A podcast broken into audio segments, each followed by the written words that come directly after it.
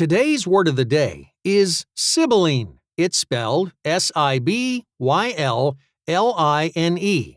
Sibylline is an adjective that means mysterious.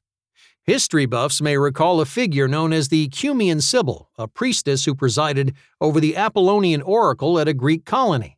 Her reputedly divine powers have been preserved in Greek and Roman legend.